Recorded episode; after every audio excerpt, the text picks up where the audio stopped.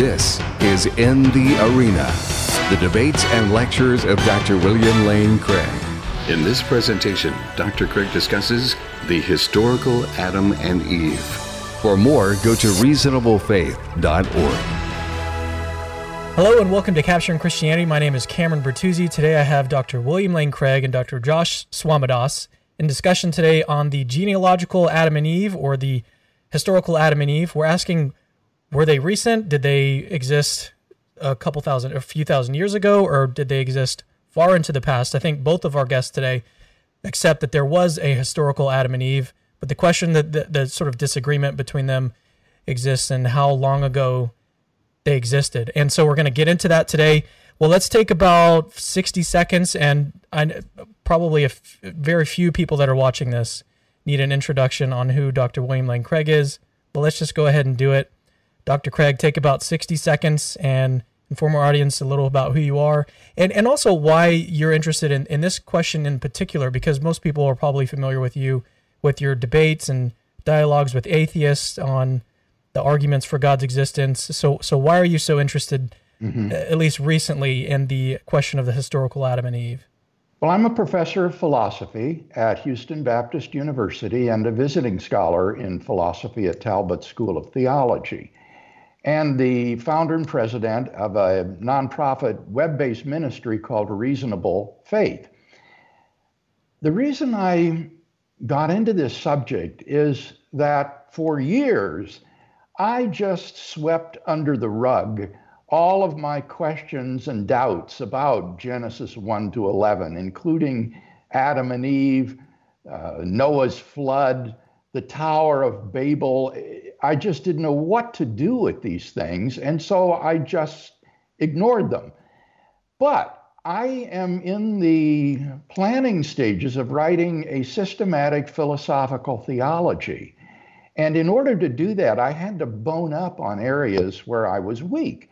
So, for example, one of these was the atonement. And so I spent the last couple years working on the atonement and have written a couple of books on that. Another area is theological anthropology. And I thought I have got to finally tackle this issue of the historical Adam. And being at the Dabar conference held at Trinity Evangelical Divinity School three years ago, where Joshua spoke, um, really sparked my interest in pursuing this study in an objective and thorough way. And so for the last couple years, I've been really wrestling with the question of the historical Adam. Great, and and to pass it over to Josh, and uh, hopefully, it, I've, I've noticed in the comments some people are saying that my microphone was a little loud, so I've turned it down a little bit. I hope that this is an acceptable level now. Let me know if it's uh, if it's still too loud. So, Josh, you've been on the, the show before, actually, in discussion with uh, Inspiring Philosophy and we were talking about your book, the that just came out fairly recently, the genealogical Adam and Eve. I don't know if uh, it's going to focus here, my camera. It's probably because my face is still in the shot. The genealogical Adam and Eve, and you've argued that contemporary science is completely compatible with what we find in the Bible, at least with a recently created de novo creation account of Adam and Eve. Well, tell me about your book, and this is actually going to help launch the discussion and as you're sort of laying out the book, first give a, a little background about who you are, and uh, you, you, know you're a scientist and you're interested in these questions. So uh, we'll get into that, and then we'll get into the book, and then we'll we'll start the dialogue. Yeah, so I'm a scientist here at Washington University in St. Louis. It's a leading science institution, and, and, and I'm really a full time scientist. Most of my time, it's not actually showing up on YouTube or online, but really just doing scientific work. I just submitted a large R1 grant this last Friday, which has been occupying a ton of my time. But on the side, I've been really getting interested in these questions uh, that are arising in the public about origins. And one of them is about Adam and Eve. And so uh, that's part of why I wrote this book, of really trying to take some questions that I was hearing over and over again really seriously. And uh, one way people will misunderstand this book is to think that this is my view that I'm pressing. And I think there's a lot of legitimacy to it. But part of the reason, for example, Bill and I are actually working together on writing a book on Adam and Eve too, is that a lot of the ideas in this book end up actually really helping the approach that he's taking, which isn't even really forefronted in this book too. And so, really, what, what what's really going on here on my end is I'm really trying to create space for people to think about this question of human origins in a way that's consistent with good science, but is as open ended as possible, so we can kind of think think about it together and gather around a grand question together. But with that, um, we uh, uh when I when I came and did a did the the first time with you guys at Capture Christianity with you and Mike, um, Bill actually wrote uh, did two podcasts uh, dismantling our um, our conversation.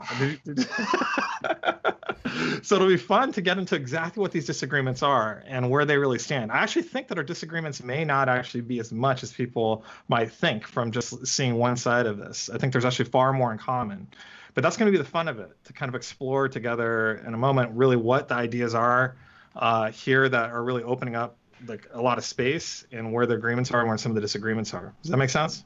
Yeah, I think that's great. Uh, well, well, let's get into the the book, and, and we will get into to some of those disagreements. But there's there's some interesting things that I think that people who are watching this and maybe finding out about you guys or this this dialogue, this whole discussion for the first time, there's some things here that that is going to interest a lot of people, and and we we need to sort of back up a little bit and get some lay some groundwork of what's going on here and what you've recently argued in the book and and what's generating so much talk among uh, scholars, theologians, other scientists. So tell me about your genealogical. Yeah. So the uh, crazy idea there is that I show that entirely consistent with the scientific evidence. So that's including evolutionary science and everything we've learned in genetics and all of the evidence that people have said that disproves Adam and Eve over the last years and decades, or even really the last 160 years. Consistent with all that evidence, Adam and Eve could have been real people in a real past, ancestors of everyone, uh, from whom we all descend, as recently as just 6,000 years ago. By that time, we expect uh, that you know everyone across the globe would be their ancestors by 81 before Jesus walks the earth, and it could have even been de novo created suddenly, especially by God from the dust and from a rib, in a divinely created garden where they were the first to dwell with God. That's entirely consistent with evidence. Now, that statement consistent with evidence is important. I'm not saying that evidence demonstrates it's true that they exist, and that's what happened. I'm just saying that they fall into this massive blind spot, that science can't really speak to that. Um, the only way that really science presses on that story, which sounds almost like young Earth creationism, is that is by suggesting that there were people outside the garden that God created in a different way through a process that looked like common descent or that looked like evolution. And so uh, then that really raises a whole bunch of interesting theological questions about how do we make sense of people outside the garden if Adam and Eve were that recent or if they were more ancient. Now, once again, I'm, I'm hinging this on this idea that, that, that it's consistent with the evidence for them to be as recent as 6,000 years ago, but they could have been just 10,000 years ago, 15,000 years ago, 50,000 years ago, 100,000, 200, or even 500,000 years ago. And uh, and really science just doesn't tell us. There's a, just a, a, massive blind spot there or it doesn't give us the information we need to really adjudicate that.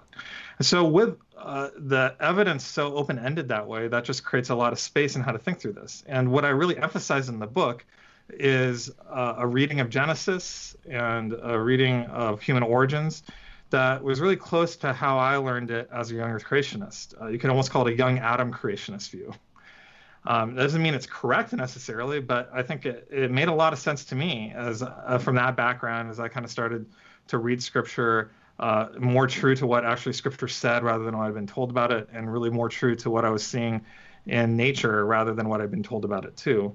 And it just started to really fit together really, really cleanly without really feeling like I had to modify anything on either end. Now, I think Bill comes to it from a different tradition in a lot of ways. He's he's not connected. He, you were never a young Earth creationist, right? Exactly. Even from high school, when I first became a Christian, I was never in the young Earth camp, and so uh, that just is is foreign to my thinking. Yeah. So in my book, for example, I um, I take like a literal reading of Genesis. I don't argue that the literal reading is correct. I just say if you take a literal reading, you can go forward this way. Um, Bill takes a more like a, almost an entirely mythological reading of Genesis, um, is, or mytho-historical. But uh, so you you think there's a historical kernel underneath there, right, Bill? Yes. But it's mainly mythical. You don't feel like it needs to be in the exact setting or or protect. Right. Um, one of the reasons that I prefer to have a, a different view than Josh's is because I think it makes more sense of the biblical data. Uh, Josh's view, as he described it to us, is very literalistic. It, it, it really is almost like young earth creationism. And before, I wanted to look at the consilience of Genesis with modern science.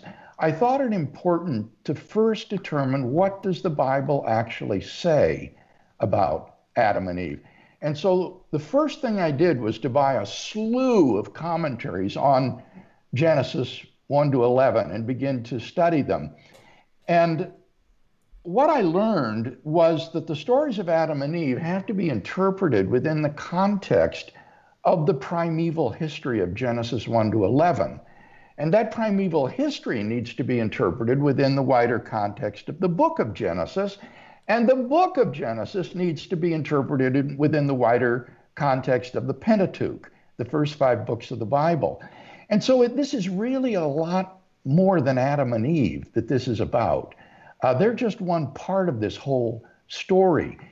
And it seems to me that on the basis of a number of factors, it's very plausible to think that these stories of the primeval history, from the creation to the call of Abraham, are not literal historical narratives, but have a genre that is, as Josh indicated, largely shaped by mythology.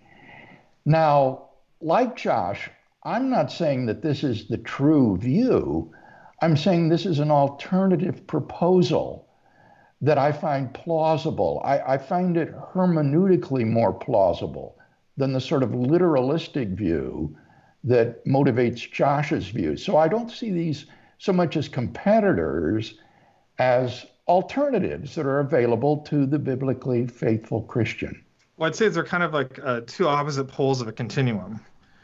Uh, so if you take uh, well, so one way I've described it, although Bill is not a Catholic, his view is essentially a Catholic view in a lot of ways.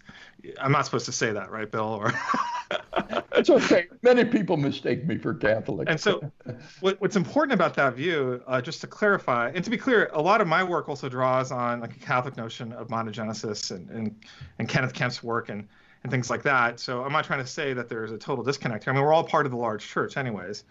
But the, but the key difference, I would say, is using Catholic language, which may not be Bill's, is that that most Catholics would be uncomfortable with the idea of rational souls outside the garden, people with fully human minds outside the garden and are breeding with Adam and Eve's lineage. That that's kind of what becomes important um, from that point of view.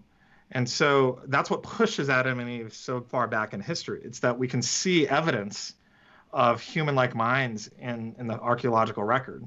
And so if you're the point of view, well, you know, Adam and Eve are the progenitors of that type of mind, and people with that type of mind don't appear on Earth before them, then you're going to want to move Adam and Eve back.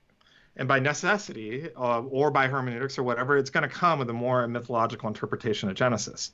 Now, I am not really in that uh, in that tradition. I'm not convinced that that's necessary. I, I'm convinced that a lot of people believe it. I'm convinced that they really think that that's important. I'm not yet convinced that that's what's required of us by scripture i think that there is i think even in catholicism it's an open question about whether or not there could be uh, there can be rational minds outside the garden and it comes up often for example in discourse about intelligent aliens intelligent aliens would be people that on other planets that are not human they're not the people about whom scripture is talking about and bill would even say that god could have created those intelligent aliens there they would they would be rational souls but they wouldn't be descending from adam and eve and i think there's an equivalence that we have to consider. If, if that's irrelevant to the scriptural story, that gives space to think then about uh, rational souls outside the garden. But that ends up being really the crux of the question. Really weighing these two things. To what extent are um, you can call it literalistic details, or you can even call it narrative details, as more, um, as for example, Richard Averbeck might say. Um, or how important are those? How important is it to keep Adam and Eve in a Neolithic setting with the rise of agriculture versus how important is it to have them at the at the beginning and the first people with a human mind on Earth? Is that a good way to frame the the the, the, the contrast and decision?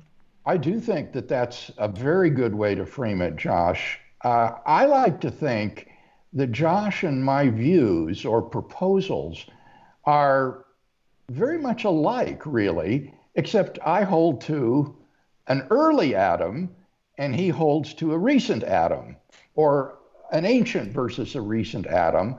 Um, and when you say then, when you say ancient, how, how ancient are you saying? Are you talking? What I'm thinking on the base. Well, now this is a scientific question, not a biblical question. I, I, you can't answer that biblically, but scientifically, I'm. Um, I think it's plausible to think that Adam uh, belonged to the species Homo heidelbergensis. That is to say, that Adam was a, a Heidelberg man. A Heidelberg man is largely or widely regarded as the last common ancestor of Homo sapiens and Neanderthals. And that and would Denisovans put it, too.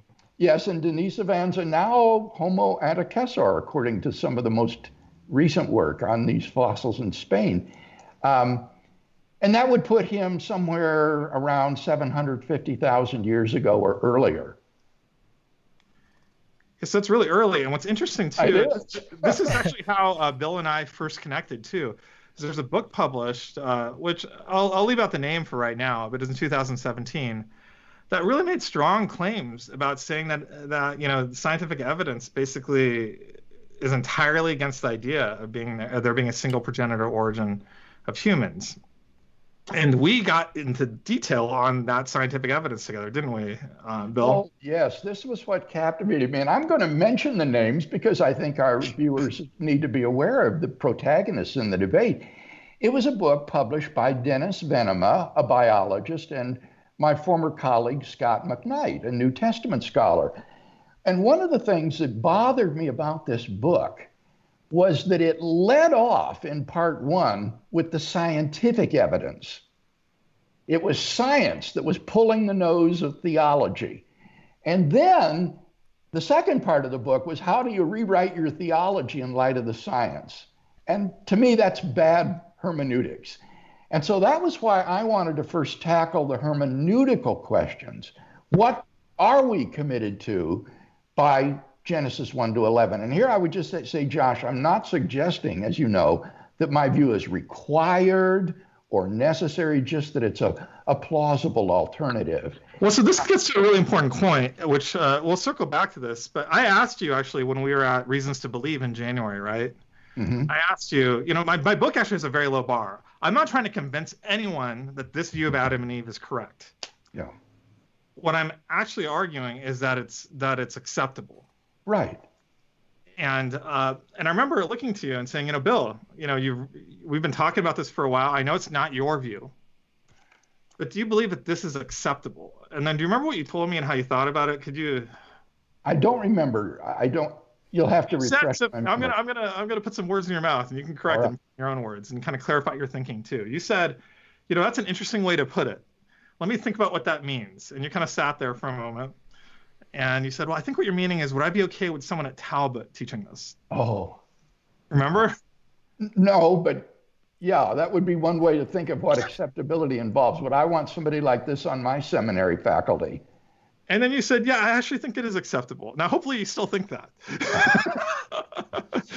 Yeah. So did I, did I meet my goal on that? Even though you come to a different view, did I meet my goal saying this is like an acceptable view? Now you have identified at least one important error I made on a, on describing ancient Near Eastern literature, but let's say I fixed that error.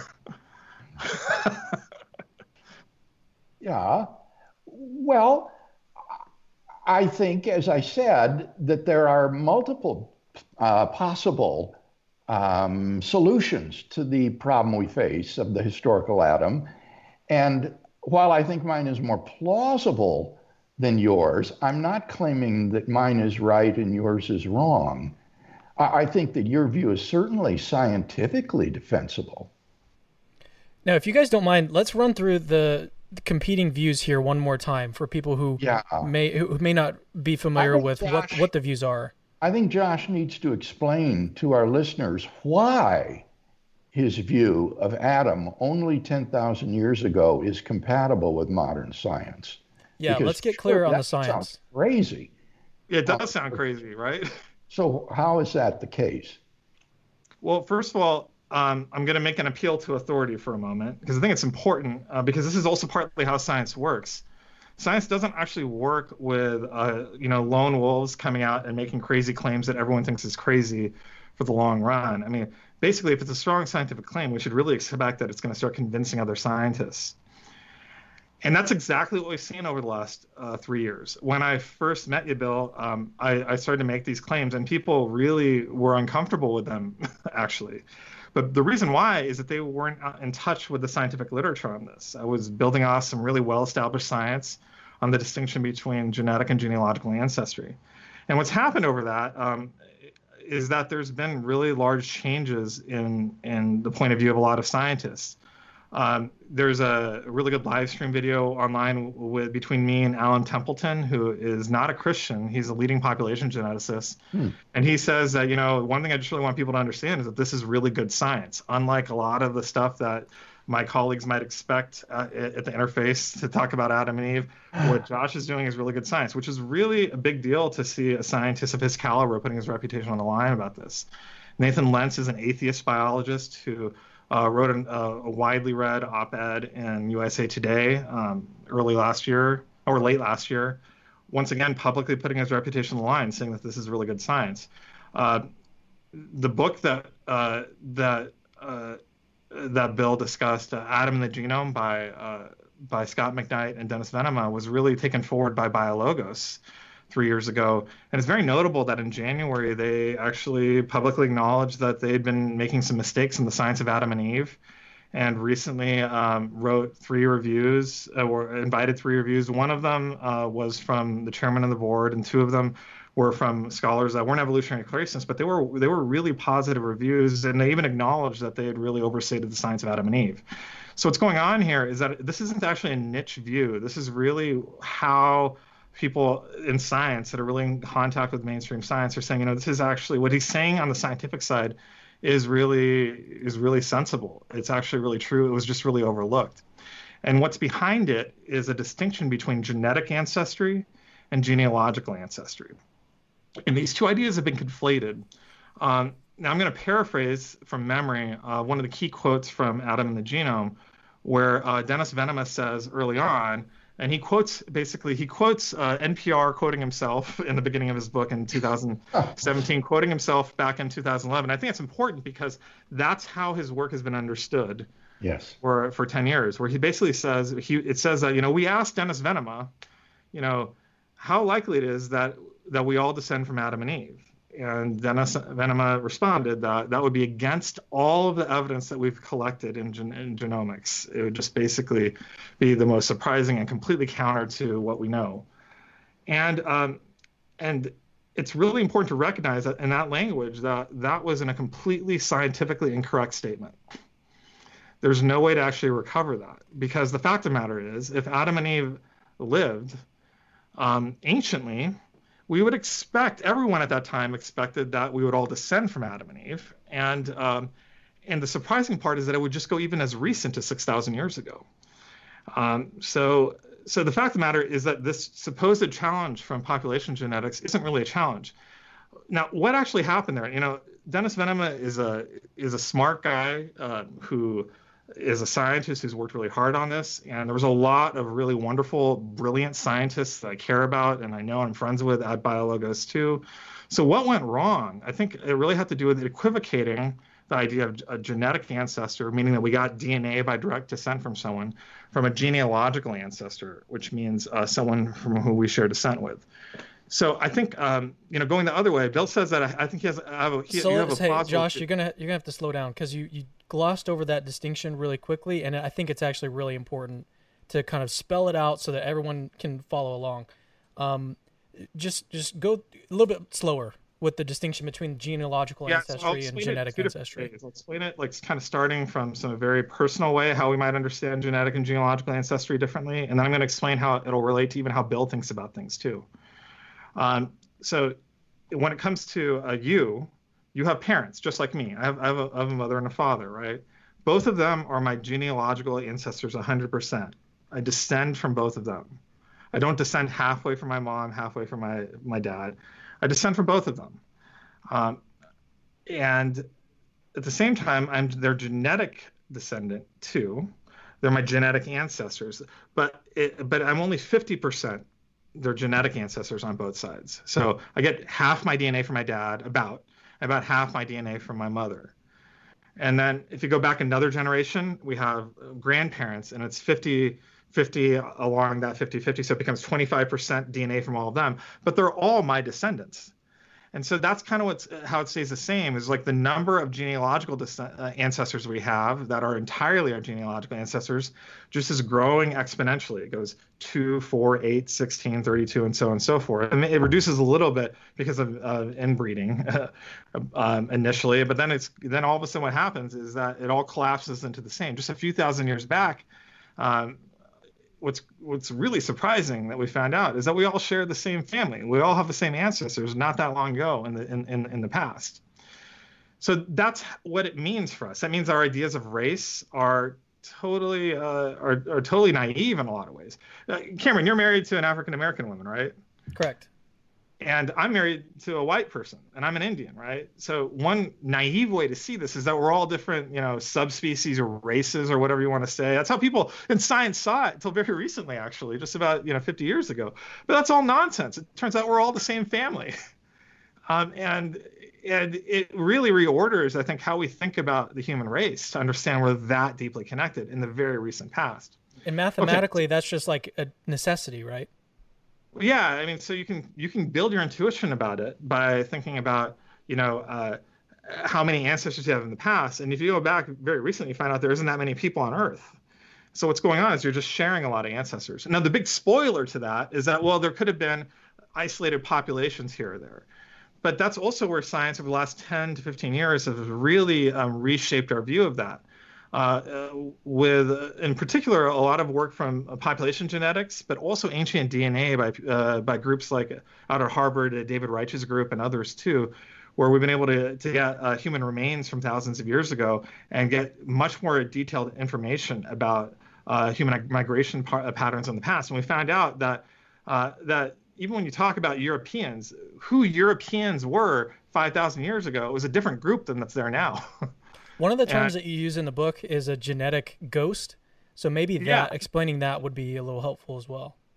Yeah, so it means is the vast majority of our genealogical ancestors, so people from whom we all descend, a vast majority of them don't pass us any DNA. Now, of course, some of them pass us DNA because we have DNA. We all have, you know, genomes that, or DNA that make us up, right?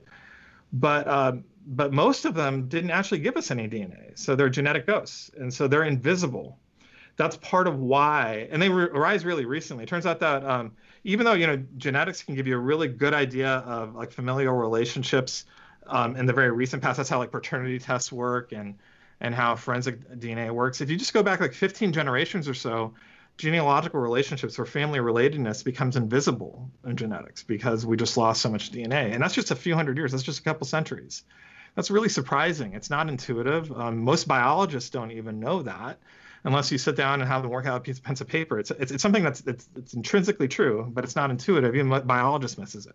That's part of the reason why I think it was so confusing for people for a long time. Now, one of the core points, which I think Bill agrees with, is that I argued that Scripture doesn't actually talk about DNA. It doesn't talk about genetic ancestry. It talks about gen- If it talks about ancestry, now some people might say it doesn't even talk about ancestry. That's fine. But if, if it talks about ancestry, it's talking about genealogical ancestry. It's not talking about genetics.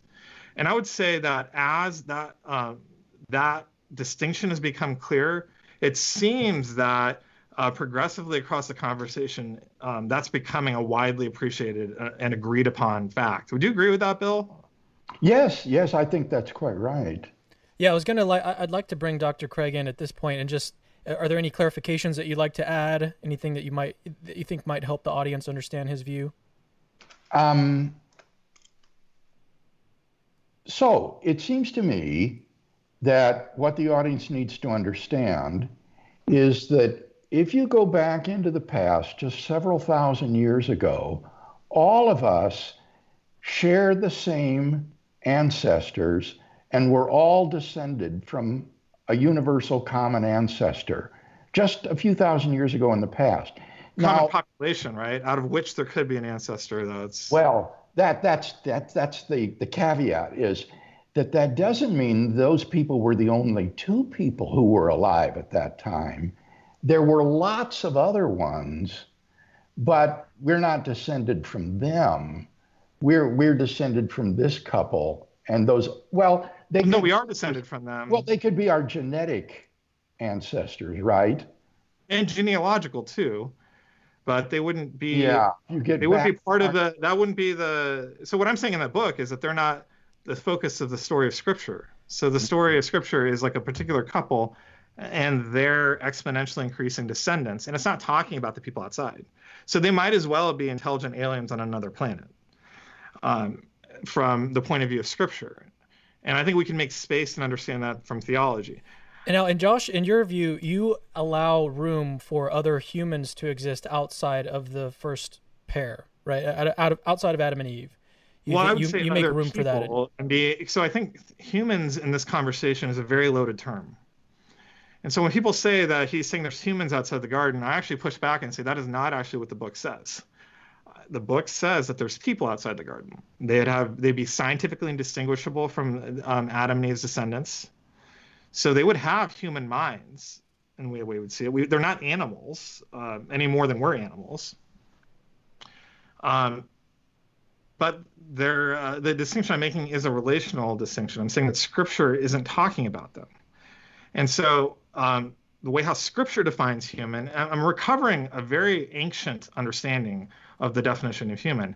The way how most people understood the definition of human for a very long time in the church was Adam and Eve and their descendants. And that didn't preclude the idea of minds outside the garden because they believed that angels had minds too. Now, angels weren't um, humans, but they were also open to the idea of a- angels being reproductively compatible with us, which, from a scientific point of view, they might as well be biological. I mean, they're biological humans. And so, um, so, you know, so those sorts of distinctions, I don't think that they were really making in the same way we do, and it's really hard to take that worldview into what they were defining human as, is was Adam and Eve and their descendants that's the view I'm saying actually turns out to be extremely legitimate. It's a very ancient way of defining human. Now, that doesn't work if you're trying to create an ontologically centered definition of human, as Bill is talking about. But let me tell you how this does help him. So, if you're going to take that ontologically defined definition of human, which is how a Catholic would do it, was saying that if you have a rational mind on Earth, then you are a human, which is a good summary of where you're coming from, right, Bill? I would, instead of on Earth, what I would say is it needs to have a body that's anatomically similar to ours. So, so anatomically similar body on soul, Earth? A, a, rational soul with an anatomically similar um, body okay. would be a human person. Yeah, so from that point of view, then you know if that's your definition of human, then you're gonna have a problem with a with a with a recent Adam because you're gonna see all yeah. these other people outside the garden, you're going to say they're humans. Now, you might get around that by just saying, well, okay, maybe there were humans before Adam and Eve.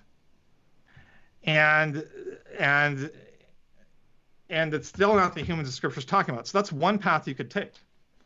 And some people will take that path. Um, and I think that's an open question, for example, in Catholicism with a capital C about whether or not that's legitimate, saying that there was humans that arose before Adam and Adam and Eve are that. But now let's say that's not what you want to do, which Bill doesn't want to do that. He wants um, Adam and Eve to be the, the progenitors of all humans um, in a global sense, well, then it's not really genetics that pushes you back. It's really just the findings from archaeology yes. that shows that there's like human-like minds like walking around out there, like making cave art and things like that.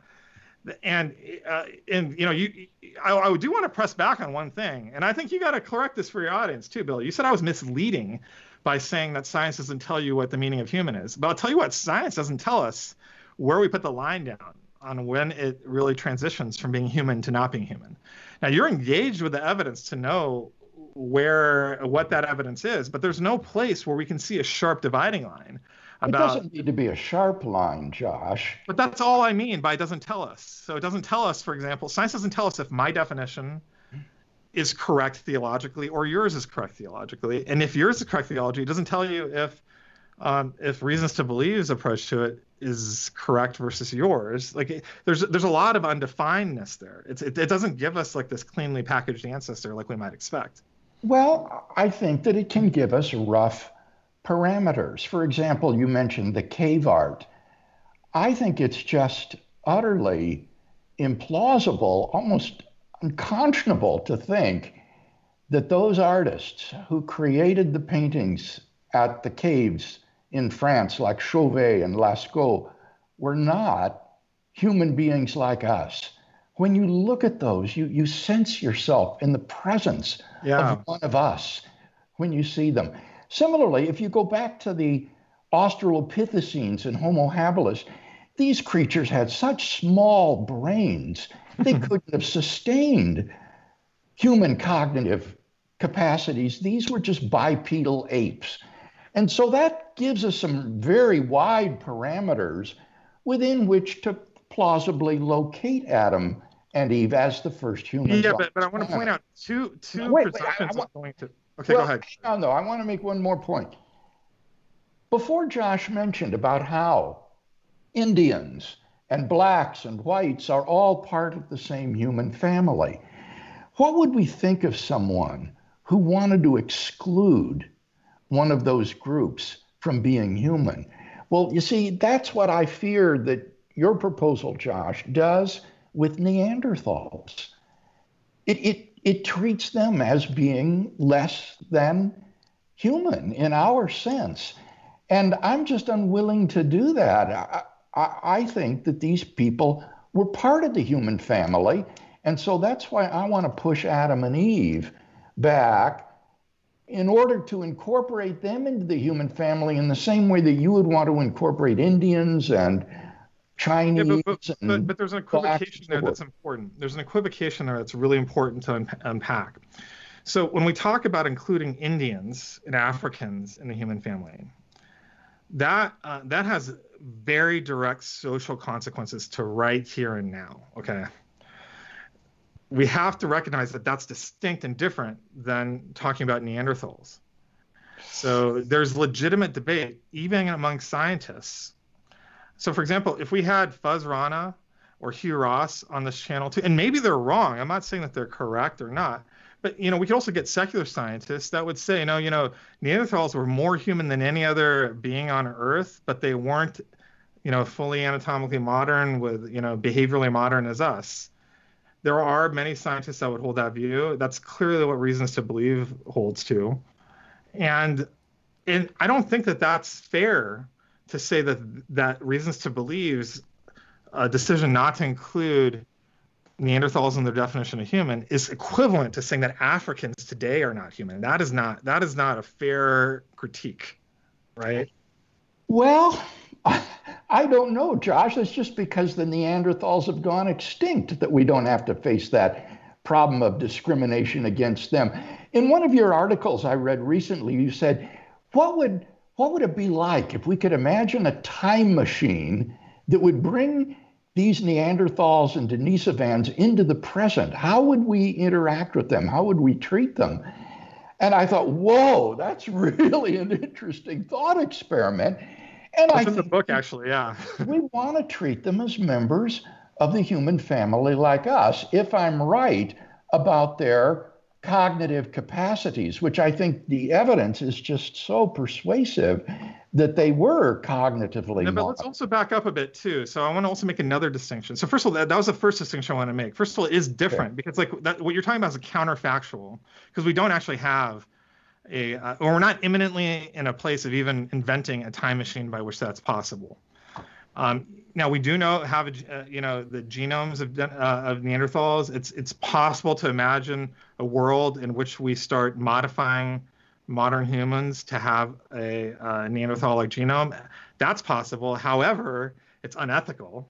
It's un it's unlikely that that will ever happen in our world. That we'll have like a living, breathing genetic Neanderthal. Okay. Even though actually it might be technically possible to do it by genetic engineering, which is interesting in of itself, right? I'll say. wow. Uh, but um, I mean, if, if we have time, I'll explain some of the really interesting experiments on brains in a dish, but that's another story. Um, but that's not really a pressing moral question. Really, what we're talking about is a distant past. Um, so that's one distinction. The other distinction, though, is that what I say is that in the book, and, and I think this is important, I say Adam and Eve uh, and their descendants are human by a particular sense. I call it textual humans, humans from the point of view of scripture and you know historical theology. But I also say theology today in our moment has to really consider those people outside the garden and kind of understand who they are. And what I suggest and argue for is that if Adam and Eve are, are recent, that those people outside the garden are actually fully human in really important ways. They'd be having the same human rights and dignity as us. They'd be having human minds. The only real difference is that they're not being spoken of by Scripture. And maybe uh, you can make space for the idea that maybe there's something structurally different about their spirit. I didn't take this view. That that would be maybe what Andrew Loke would do. Um, that gives them uh, uh, like a certain hidden capacity for engaging with God in a way that other people don't. But uh, once again, I don't actually go that way.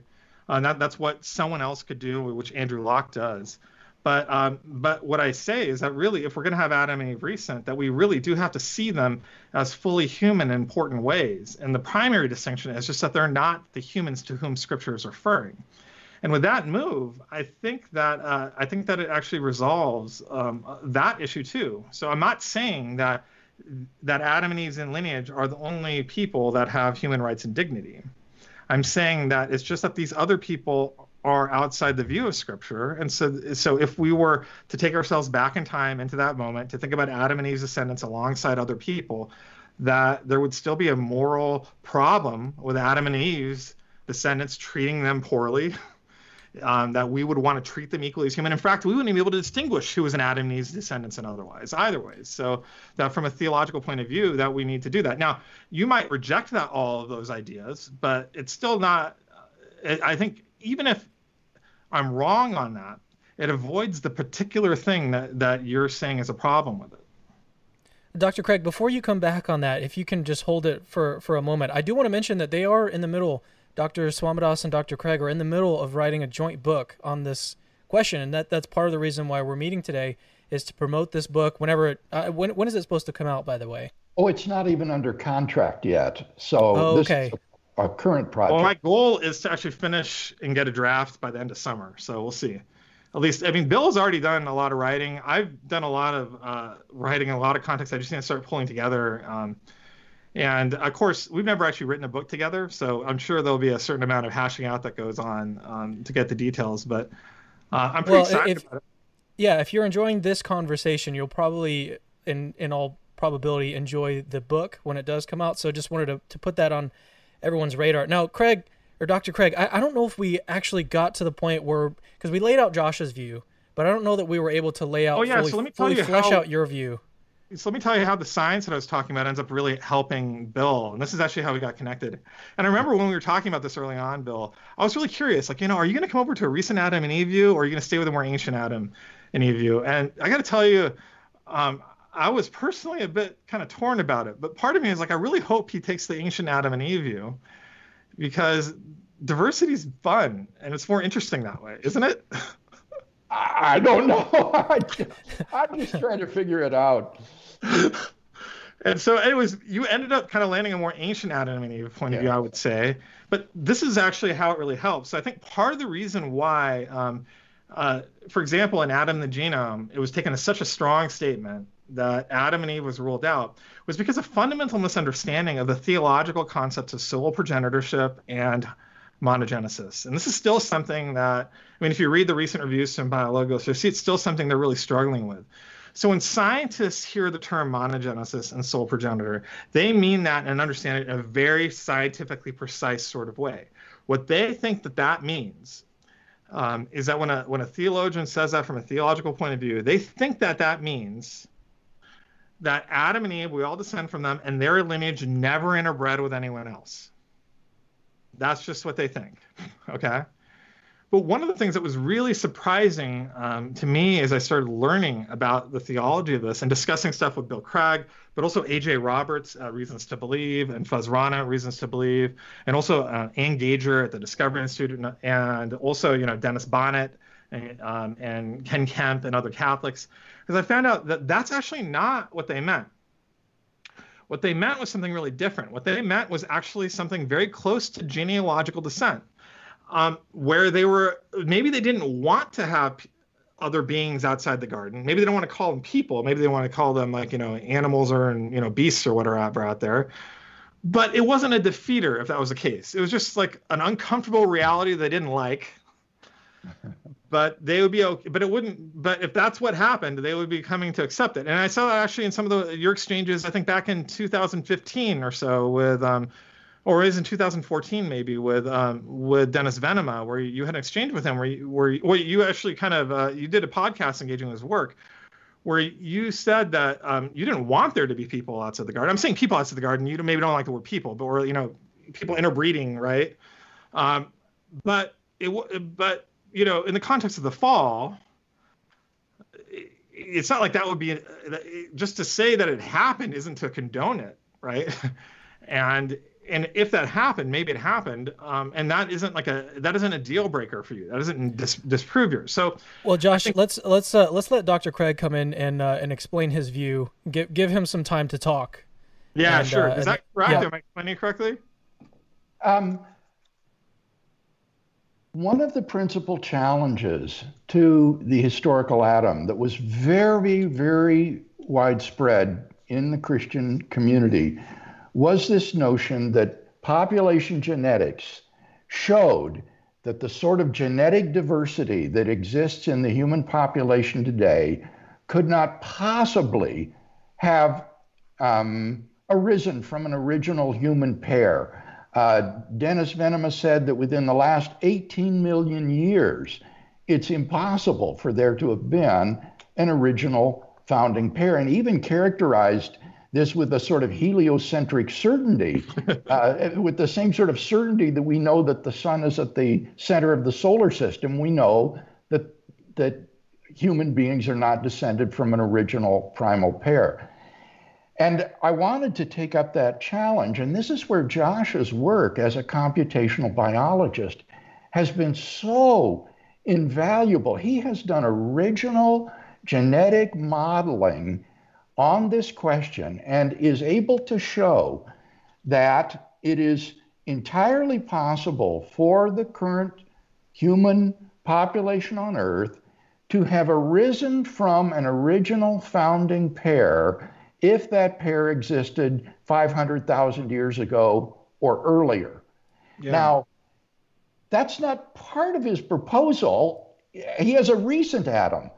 But for someone who wants to have an ancient Adam like me, who wants to have Adam be Homo heidelbergensis, Heidelberg man, the last common ancestor of Neanderthals and Homo sapiens, this is a welcome conclusion because it shows that this challenge that was supposed to be a, a game changer for Adam and Eve is in fact uh, empty uh, the challenge completely evaporates. Before 500,000 years ago, it's perfectly possible for you to have an original human pair from whom every human being on Earth, including Neanderthals and Denisovans, uh, as well as Homo sapiens, is descended. And so I am deeply indebted to Josh for his work uh, on this uh, challenge from population genetics. Now, where Josh and I actually have very similar views is that in his book on page 50, there's this remarkable footnote that says, when I talk about people outside the garden, when I refer to people outside the garden, this is just a turn of phrase for uh, a breeding population. In other words, it's a metaphor. Yeah. Just for a breeding population around Adam and Eve. Well, I believe in that. I don't think that Adam and Eve were the only members of Homo heidelbergensis that ever lived. Of course, there were other Homo heidelbergensis, other Heidelberg men running around at that time. So, in, in that sense, I agree that there were there was a broader breeding population out of which this original couple arose, perhaps by divine, miraculous intervention. But what I, I don't want to do, and, and this is where we, I think, are at odds is I don't want to invest those other members of the breeding population with anything like full humanity, human worth and dignity, moral value, and things of that sort. As far as I'm concerned, these are subhuman beasts, in effect. Um, but, but let's hold on the sci- uh, and just emphasize the scientific let, part. Let, wait, wait a second. Let's make sure that, that Dr. Craig finished his point. Who were eventually replaced by yeah. the descendants of Adam and Eve as their population grew and grew and supplanted them and spread and multiplied throughout the earth. So we both agree that there is this broader breeding population. And the, the question is, what sort of humanity do we invest these people with? And since I think that they're not descendants of Adam and Eve, they're not humans, they're not in the image of God, and therefore they're not bearers of intrinsic moral value. And in particular, Josh, I'd say they're not people for whom Christ died. These yeah, other so- members of this breeding population, they're not theologically human beings for whom Christ has died and who are objects of his atonement. Yeah, so I think that that if that's the direction you want to go, I think having an ancient Adam and Eve makes a lot of sense. Good. I want, I want, to point out the scientific parts where the miss happened for a lot of people because a lot of people still think that there's evidence against even your model, right? And so I, th- I, think there's really two big misses, right? One is that they didn't realize that that a sole progenitor monogenesis point of view that you hold to was open to people outside the garden. That's that's one thing. And then the second thing was that they overstated the evidence again about how large that population had to be. That population could have been much smaller than 10,000 people, um, right? Yes. Yeah. And so I think those are the two words and then also i think this is also a really key thing to make clear. Now you don't want there to be interbreeding between you know adam and eve's lineage and other people. But if there was a small amount would that be a deal breaker? No not at all. I mean I, you're right. I don't want it to be because in effect for me as you know josh that would be bestiality. It would be like people having sexual intercourse with animals Right. And so while, given, given the fall of man into sin and human depravity, such as is described in the primeval history of Genesis, one could probably be confident that this sort of thing did go on, but I don't think it was God's will for Adam and Eve, and it may not have gone on very widely. I, I could, yeah. as I said to you the other day, I could well imagine that Adam and Eve and their descendants would uh, practice social distancing from these non human people. They couldn't communicate with them. Uh, they, they were subhuman, they were beasts. Um, there are all sorts of reasons why they might not seek out those kind of intimate relationships with those other creatures. And eventually, then the human population would so grow and grow that it would just supplant these others. But if there was occasional inbreeding, right, that wouldn't um, wouldn't affect the. Let me the... mention this real quick. We, we are about to move to Q and A. Not right now. We're going to move to Q and A in about half an hour, about thirty minutes from now. So if you have a question for Dr. Craig or Dr. Swamidass, have it in your mind. Don't write it in the live chat yet. And most likely, we're just going to have to take super chats today. So we already have a few people that have been sending them in, and we will get to those once we move to the Q and A section in about 30 minutes. Now, is this a good time, do you think, to transition to talk about the definition of human theologically? Do you think this yeah, is a, a good time for that? Be, yeah. It does seem to be a major sticking point. But I, would, I do want to also emphasize here that, you know, I don't actually know if the disagreement is that different because I would say that we both agree that each of us has that that that both you and I, Bill, I think that both of us believes the other one has a scientifically plausible point of view mm-hmm. and a and a theologically acceptable point of view that's part of the church and that that are trying the best we can to do. It's just that we have maybe slightly different uh, different positions that I think you. I, I'm not even really sure if I would say I'm advocating for a recent Adam and Eve. I would just say that I'm that I'm trying to make sure there's space for it. And because it's such a new idea. That's my understanding of your work as well, Josh, is that you're not advocating for it so much as saying here is a plausible alternative that's open to Bible believing Christians. and it'd be a mistake to take that as to say that that's disparaging your point of view because i think you have a plausible point of view that's completely consistent too and i think that's actually why it's going to be fun and i'm really looking forward to to finishing off this book with you to to make that space good well before we find too much agreement let's uh let's look at this definition of it goes back to the imago dei right the image of god what does that mean and how do we differentiate between a human and a non-human especially if there were people that anatomically looked like humans so let's get clear on like what what are the different views? I, we both, I think we all know that Dr. Craig's view of the Imago Dei is a structuralist view. Is that correct? Yes. Well, go ahead and lay that out. What what your view is, and then we'll we'll get well, Josh to comment. To me that whatever view of the image of God you adopt, whether structuralist or functional or relational, there's going to have to be something about the ontology or the makeup of human beings that enable them to carry out that function or stand in that relation. It's just unavoidable that there has to be certain intrinsic properties uh, that go to make up a human being. And so I think that the ontological or structuralist or substantival view of the image of God is almost unavoidable. And since this isn't defined by Scripture, we need to reflect philosophically on it and it seems to me that we would say that human beings resemble God in being self conscious, rational, free persons. Um, just as God is personal, so we are personal in that sense, and so are finite um, reflections of, of the being God is. What are the major competitors to the structuralist view? Is it the vocational view? Or you said that you talked about the functional well, view. that human beings have been given a certain function or vocation to fulfill, typically being God's royal representative on the earth, to exercise sovereignty as God's delegate or representative on this planet. Another view would be relational, that we are in the image of God in the sense that we can stand in interpersonal relationships with one another and with God Himself.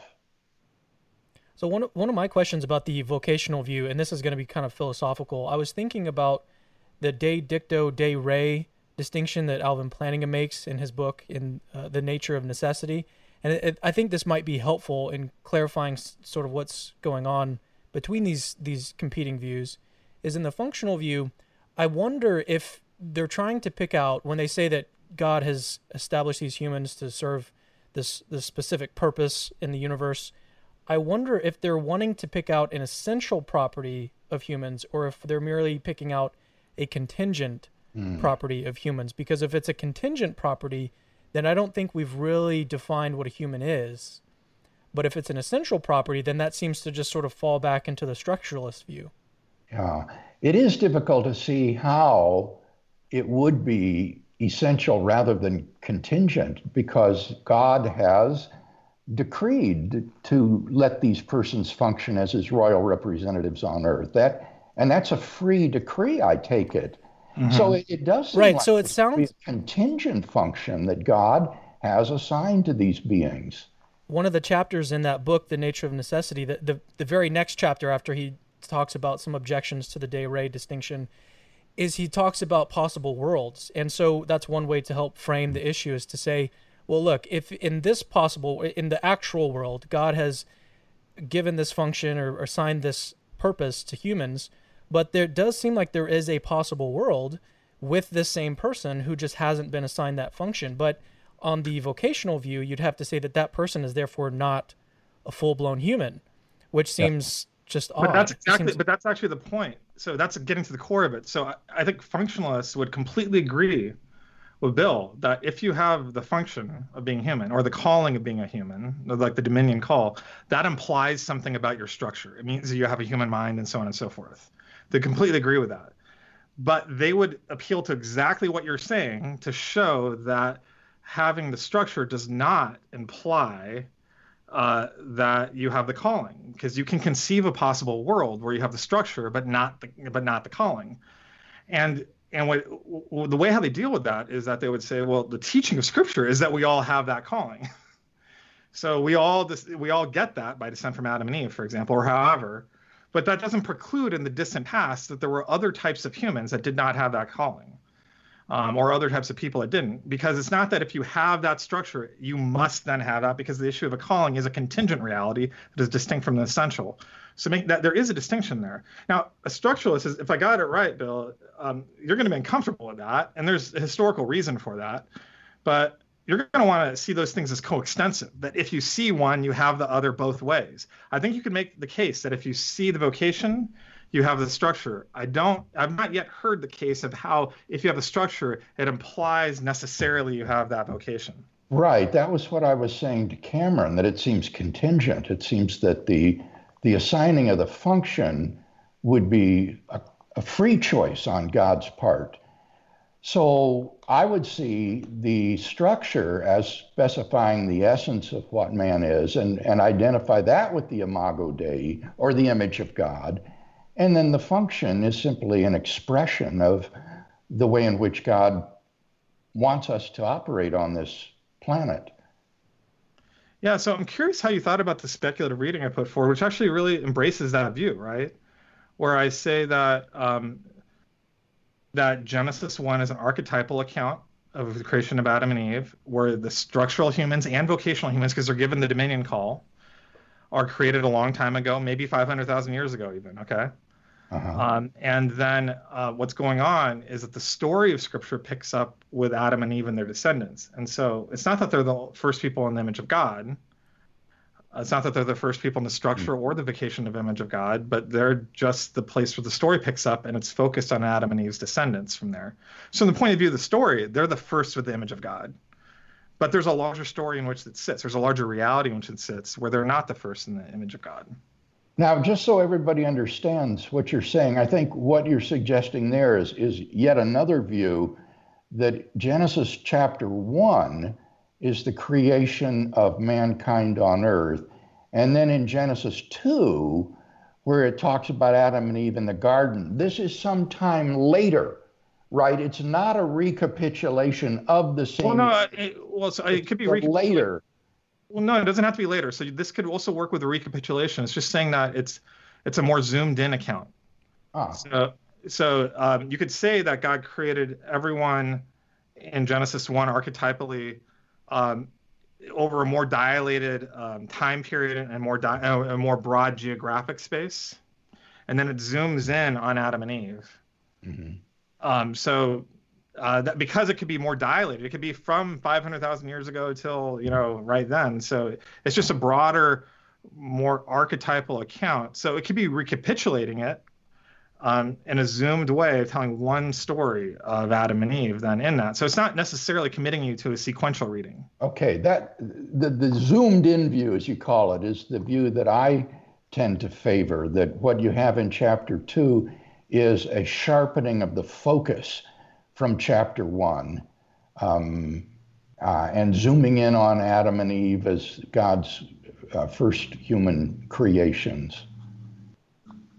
Yeah, so what I'd say is that it'd be they'd be part of the first, so if they're referring to the same event but different resolutions, right? There still could have been other people God created in Genesis one. That's that's that's the that's one view. I'm not saying it's your view. I'm just saying it's one view that works within a zoomed view, and then it's and then it's kind of zooming in on Adam and Eve, and so Genesis one becomes like a backdrop on which we hear this story. They're still the same stories. It doesn't imply sequential um, but it does imply at least zoomed in, though it does work with a sequential reading.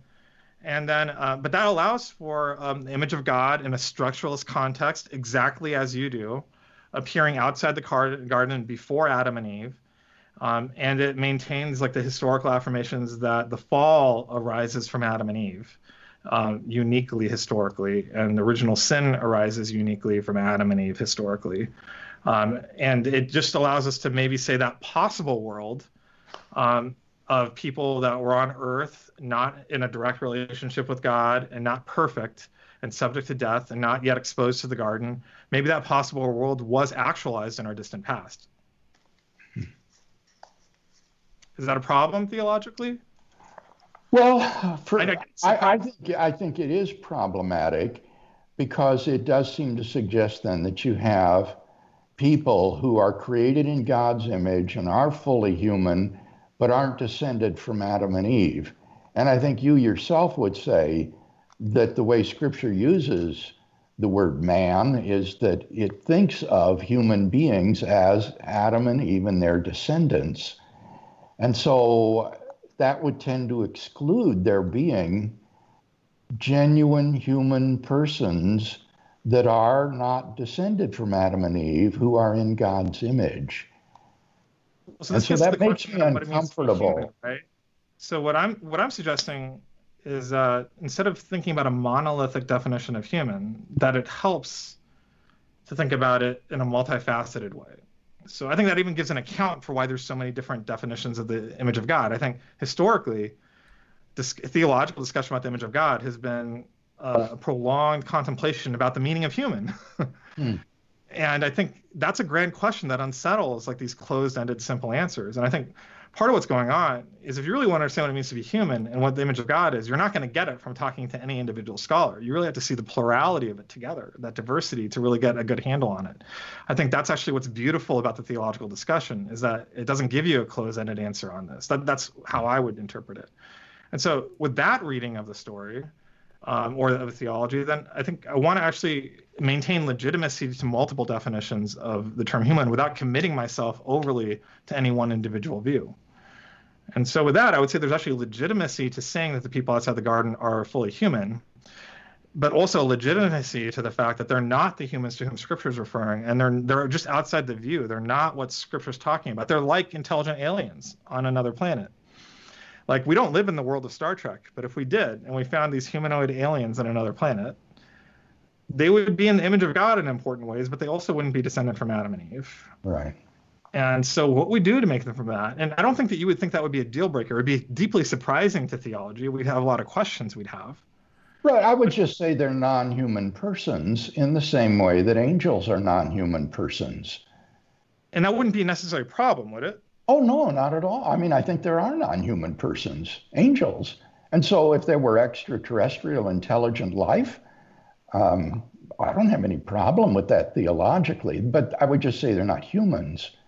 Well, then they're non-human, but they're also not animals. They're not beasts. No, no, they're persons. So they're like a third I, I category. Use, yeah, I use the word person in a philosophically rich ah, sense. I got it. I got Rational, it. Rational, self-conscious, free um, individual. Um, so they're persons, but they're not human persons.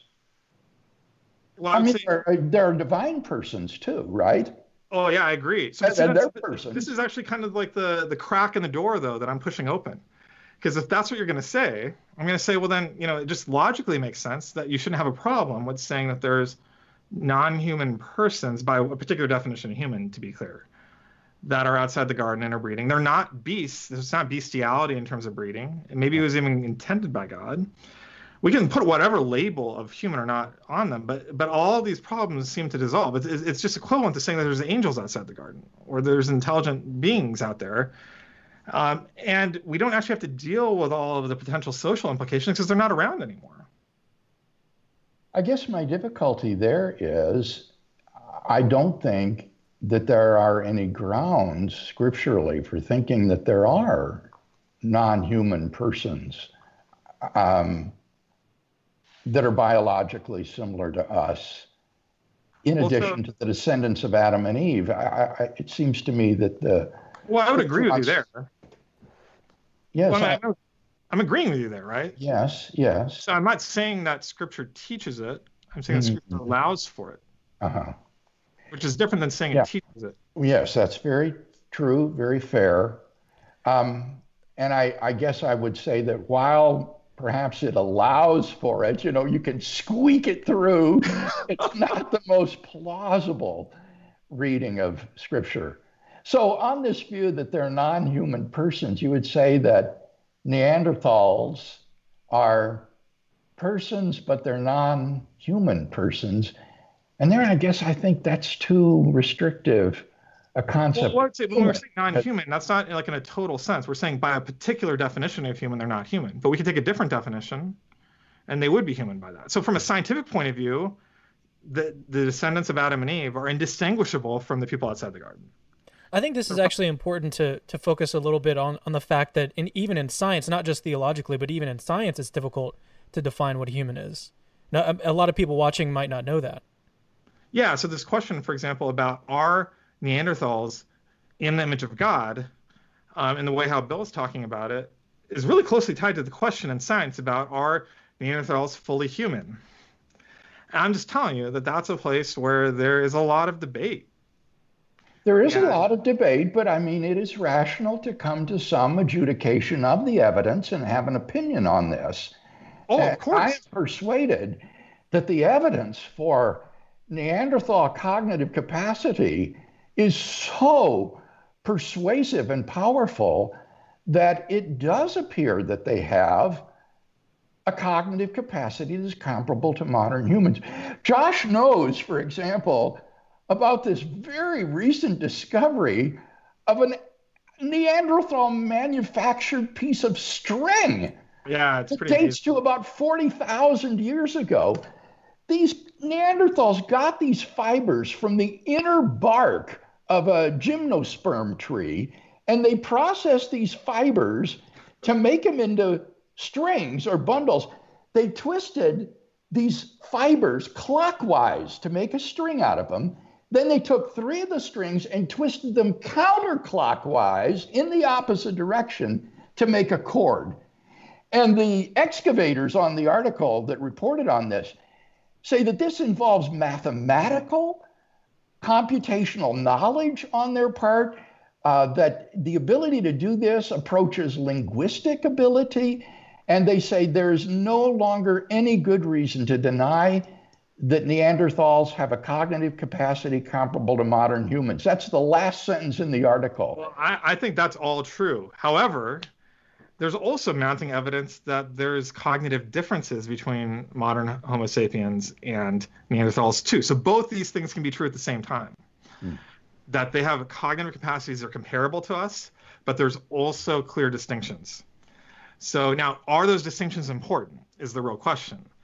And I don't think science tells us actually if those distinctions are important. And part of the way actually how we know there's distinctions is that we have the genetics and some of the more remarkable studies coming out is when we take out actually those genes and we put them into cell culture and we can actually study brain cells yeah. from humans and Neanderthals. And we're not actually going to make a full brain; these are not conscious entities, but we can make uh, we can make some pretty strong inferences, I would say, or at least there's the there's the ability for it. And this is being worked out to be clear; it is not settled. Um, that you know, there's actually they, they, their brains didn't work quite the same way as ours, and and you know the fact of the matter is that Neanderthals you know didn't really make it to where we are now. well. And so this is so there, there's there's a case yeah. to be made that is not contradictory to what Bill said. I want to be really clear. It's not like are, is Bill correct or is Josh correct. It's really actually both these things can be true at the same time. Where Neanderthal cognitive capacity is far beyond any animal that we see today and is comparable to ours and yet there's still distinctions. So how do you think? How do you decide whether or not those distinctions are important or not, Bill? You have to explore it on a case by case basis to see whether or not these are sufficient to deny the humanity of the persons. For example, one of the areas is the vocal tract of Neanderthals. Yeah. They seem to have had a smaller laryngeal vocal tract uh, because their larynx was higher in their throat than ours is. And so some researchers have claimed that they wouldn't have had the same phonetic range that we do. There would be certain vowel sounds that might have been more difficult for them to pronounce. But that's entirely consistent with their having language ability and the ability to speak. And the very researchers that make the point about the laryngeal differences acknowledge that fact themselves and say they probably did have language, even if it was slightly they different. Had a, they had a hyoid bone, which is particularly important. It's a bone, a bone yes. in your throat that's really important for human language, it seems, we think. It, this is a U-shaped bone that's attached to the larynx by certain ligaments and rises and falls with the larynx. And it's also exactly the same in Heidelberg man. They, they found a hyoid from Heidelberg man, which is also indistinguishable from the modern. So, so here's the puzzle, though, um, that it's a tension that has to be worked through. Where I don't think science gives us an answer. So, if we think about human race today, um, Cameron, your wife is black. She's not a different race. You guys are equally human, right? There's no debate about that. Like my mm-hmm. wife is white, I'm Indian. We're actually all the differences are really just superficial. They're just skin deep. that's that's bizarre. And then we get to the real differences that get down to like uh, cultural advantages um, uh, and like recent history, not going back thousands and thousands of years. But we're talking about within generations uh, and maybe hundreds of years. That's what produces most of the durable differences we see. We don't see multiple races of human. However, if we're talking about um, Neanderthals and Homo sapiens, even if they are fully human, they are a different race of human in a meaningful sense. They're different subspecies. Yeah, that occurred to me too. That if you don't call modern different skin colors races, it would be appropriate to say that perhaps a Neanderthal is a different member of the human race. He, he belongs to a different race than white modern man does. And that's not necessarily, once again, a deal breaker or killer, but that's, no, that's like not at all. That's the tension that I think you see among secular scientists as they engage with this, and also um, and theologians because at what point do you say well that well they're different biological types. Well which one is the the you know which which one is it that, that you put the label and understanding ontologically or whatever there? And there's going to be debate. Science doesn't tell us that. Science can guide your discussion on that bill. And i'm not saying you're disengaged from science and science can't unsettle a point of view science can certainly show that certain views are false i, I believe that science shows false the idea that the human mind arises just 10,000 years ago. The human mind arises long before. um, for example, in cave art and things like that. So if you had a view that Adam and Eve are recent and that they're the first with the human mind, then I think you have a major problem with the scientific evidence. Uh-huh. But it doesn't. Okay. But it doesn't tell you that if, for example, the structure of Adam and Eve exists, and then the vocational image of God comes later. It doesn't tell us that that's the wrong theological point of view, and that that's actually where it is. It doesn't tell us if you take a structural point of view, like where you are. It doesn't give us a clear deciding point of how to make those difficult to adjudicate decisions, does it? I mean, you're using your judgment. Right. That's right. And and I think Josh, what you just said, emphasizes the interdisciplinary nature of this inquiry where philosophers, theologians, and scientists all come together to try to wrestle with these questions. Yeah, and I think the answers are going to be unstable, and I think that's part of the fun of it. And unstable in a way that you know, you're saying um, you would see Adam and Eve maybe 500,000 years ago, but it's not unreasonable to think that maybe there'll be some evidence that comes out next month that pushes the date around for you. yes, that's right. I, I, I want to be open to the evidence and to be flexible. I mean, in fact, there there has been some recent evidence in that regard with the dating of these uh, fossils at Gran Dolina in Spain, which suggests that these belong to a sister species to Neanderthals, Homo sapiens, and Denisovans called Homo antecessor. And that tends to push Adam and Eve even back further because you want them to be ancestral to Homo antecessor as well.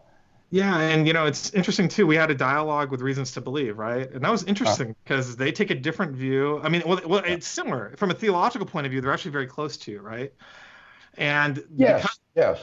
From their Adam and Eve is actually a bit more recent. So one of the big distinctions is you're okay with Adam and Eve just being chosen out of a population and spiritually refurbished or whatever. They really want to see Adam and Eve de novo created out of the dust. Right. But with that, they're open to the idea that there's more than one type of genome in their bodies, and it turns out that their model could be potentially be plausible scientifically too. And uh, with that, though, they really want to see the human mind to be unique to Homo sapiens and not include uh, Neanderthals.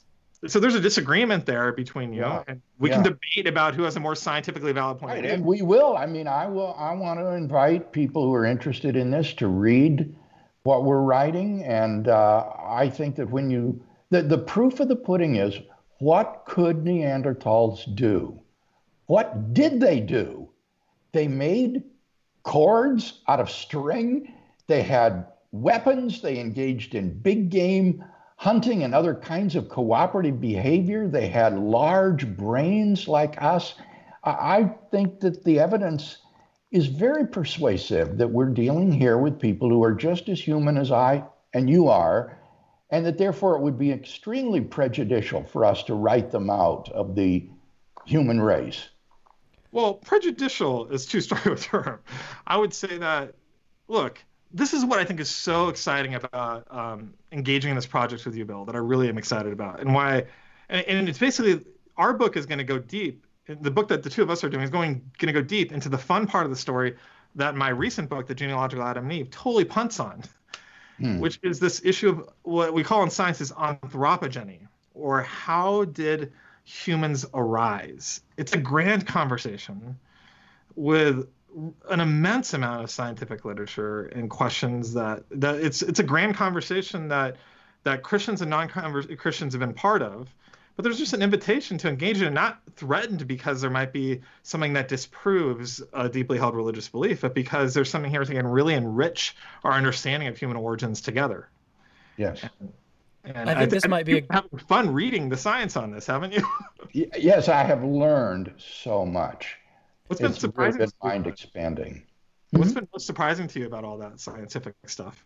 And then I think Cameron wants to start getting to question right. and answers. Well, what has been the most surprising to me has been the astonishing archaeological finds from 300, 400,000 years ago of behaviors that are, I think, just undeniably modern. That's been the thing that has just taken my breath away.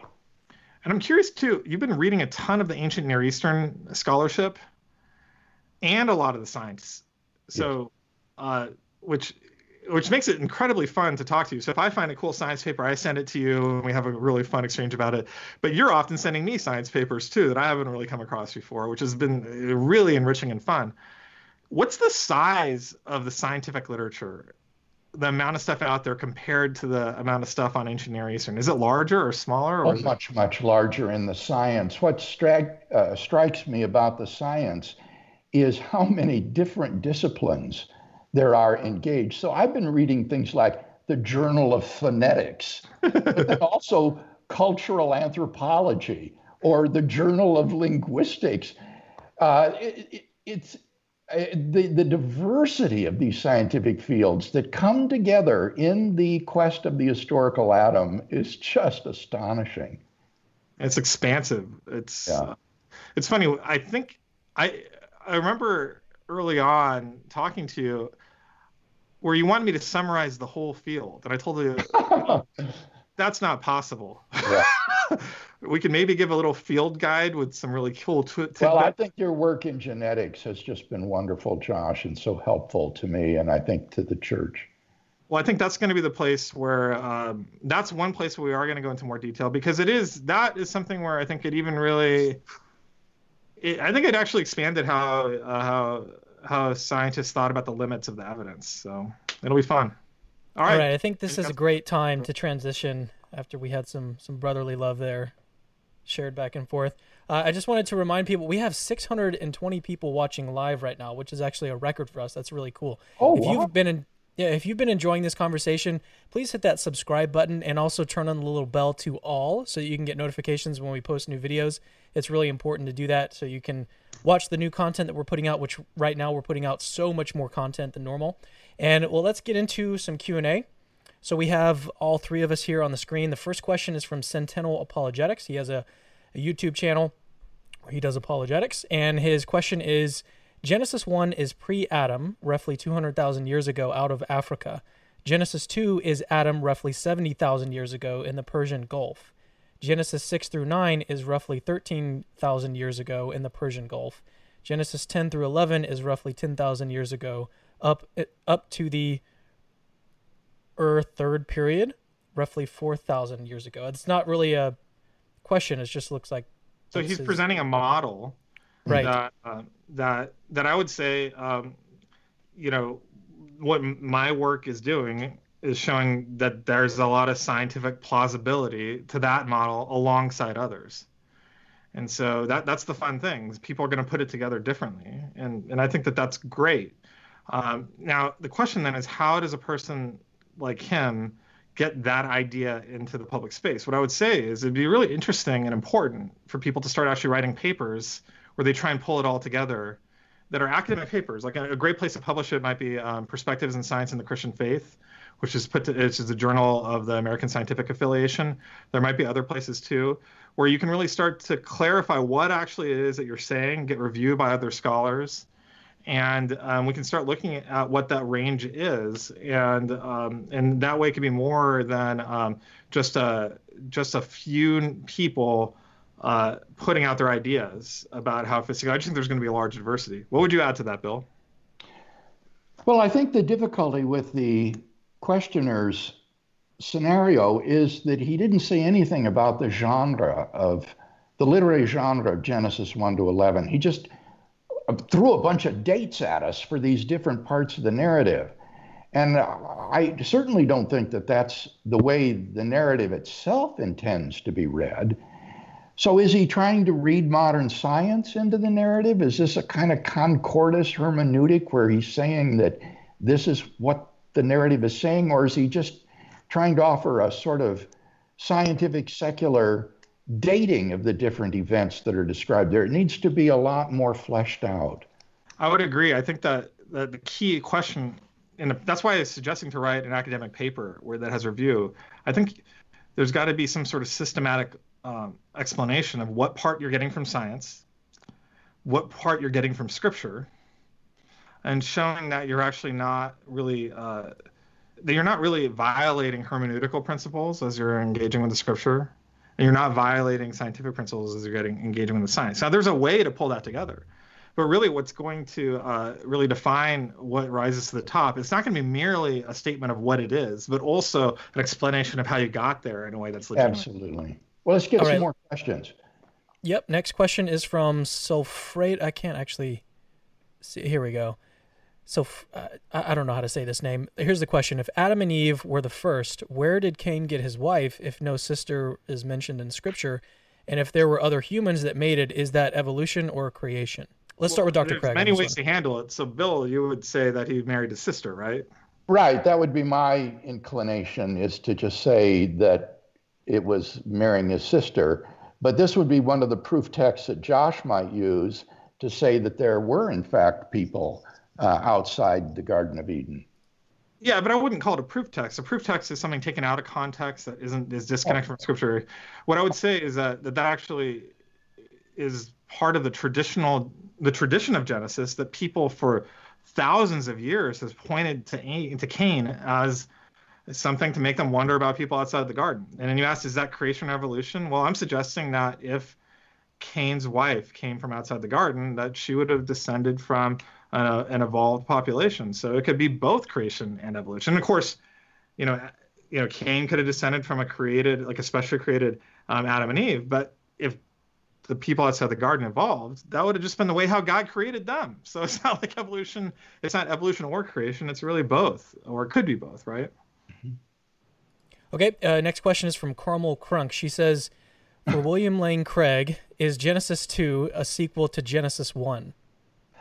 No, I uh, spoke to this issue a moment ago with Josh. I don't see it as sequential.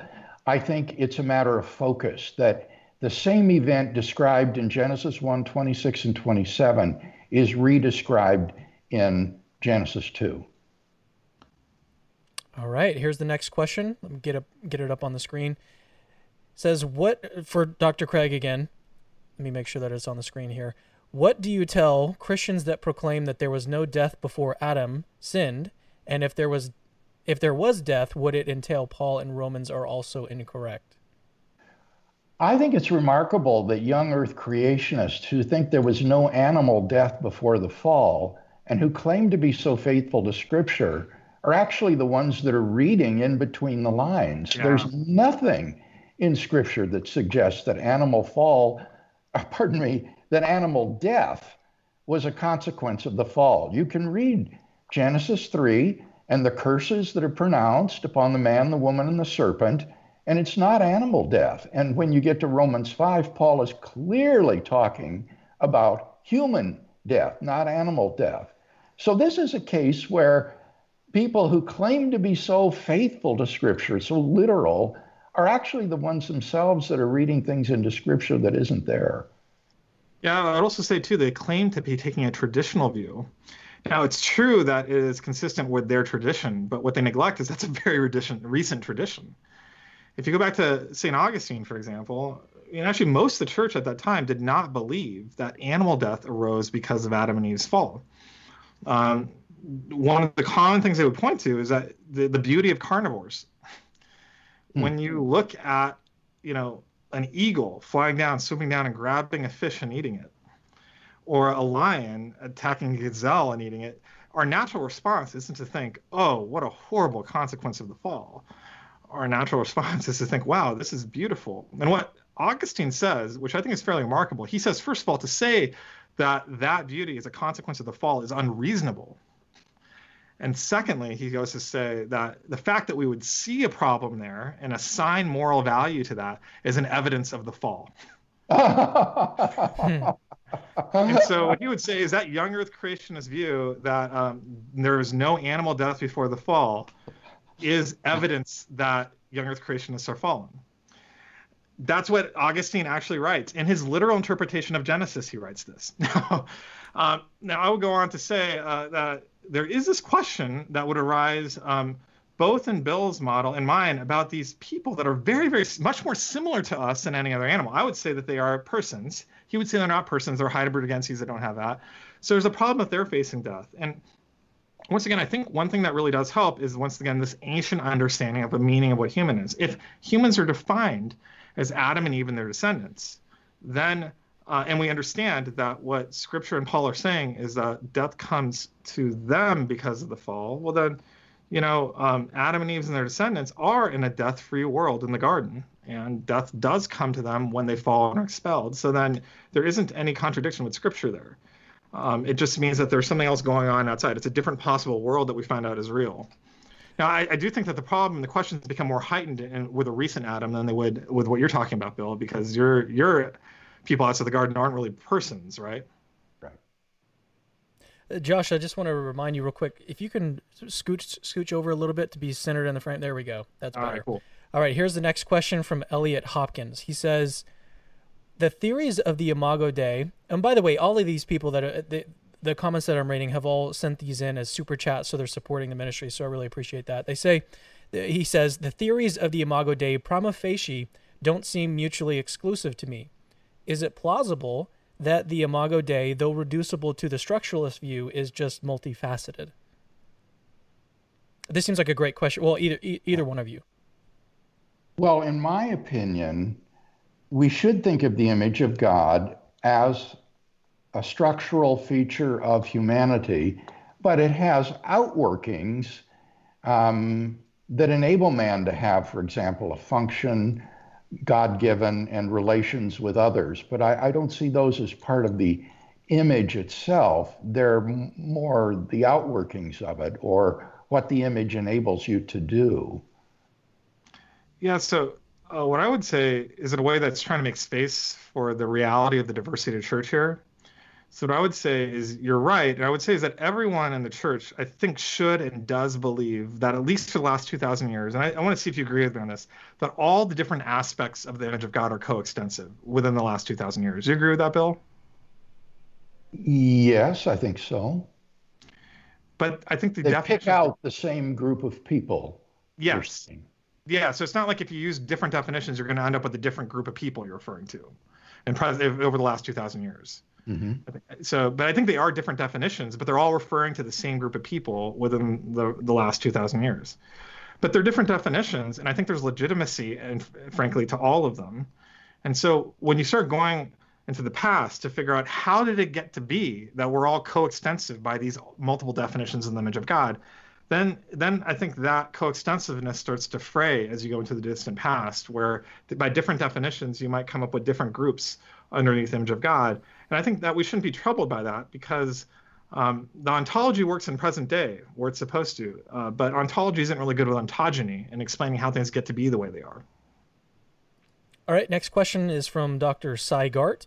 He says, uh, by the oh, way, hey, thank you for your super chat. Yep, yeah, he's here. He's uh, I, I mentioned this in the a previous stream that I did an interview with him. He recently became a Christian, and he's a scientist. He's a I think it's molecular biologist. Oh, uh, well, here, here's his question. He wrote a great either... book too, Finding My Faith. Yeah, his book was super good. That that's what we that's what the interview was about. It, it was a super great. Oh no, work of his hands. I got it wrong. Work of his hands, I think. The works of his hands. Yeah.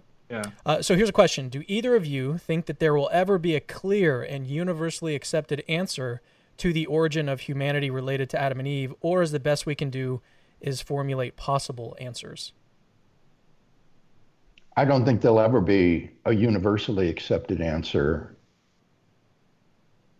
Yeah, I, I, don't think so either. But it's worth to think through why that would be and how to make sense of that. And so I think from an ecclesial point of view, I think um, there's two ways to think about Adam and Eve. One is to think about um, the theology and our view of it as a, a chain with many links. Another way to think about it is as a rope with many strands. And um, the way how a lot of people approach Adam and Eve is they have like a, a chain of many links that if one thing ends up being disproven by uh, science or or gets challenged in scripture, then it all falls apart. And if the church was to adopt a chain of many strands, that would be very sad. And I think it would be kind of boring and it would also be very vulnerable.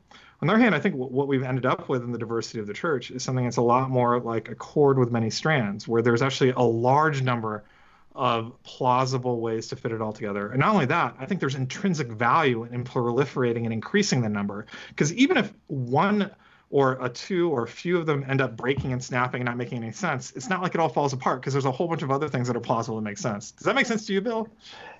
Yes, although I think that my view probably uh, uh, is much more pessimistic. I, I, think that given human ignorance and obstinacy, n- we will never come to consensus.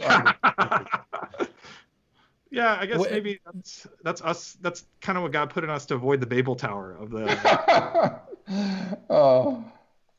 All right, here's the next question, and this one is kind of a silly one. It's from Russell Jones. He's one of our patrons. He says, "When will Cameron get his haircut so he doesn't have to keep wearing the ball cap during the quarantine?" Hey, man, that's what I said.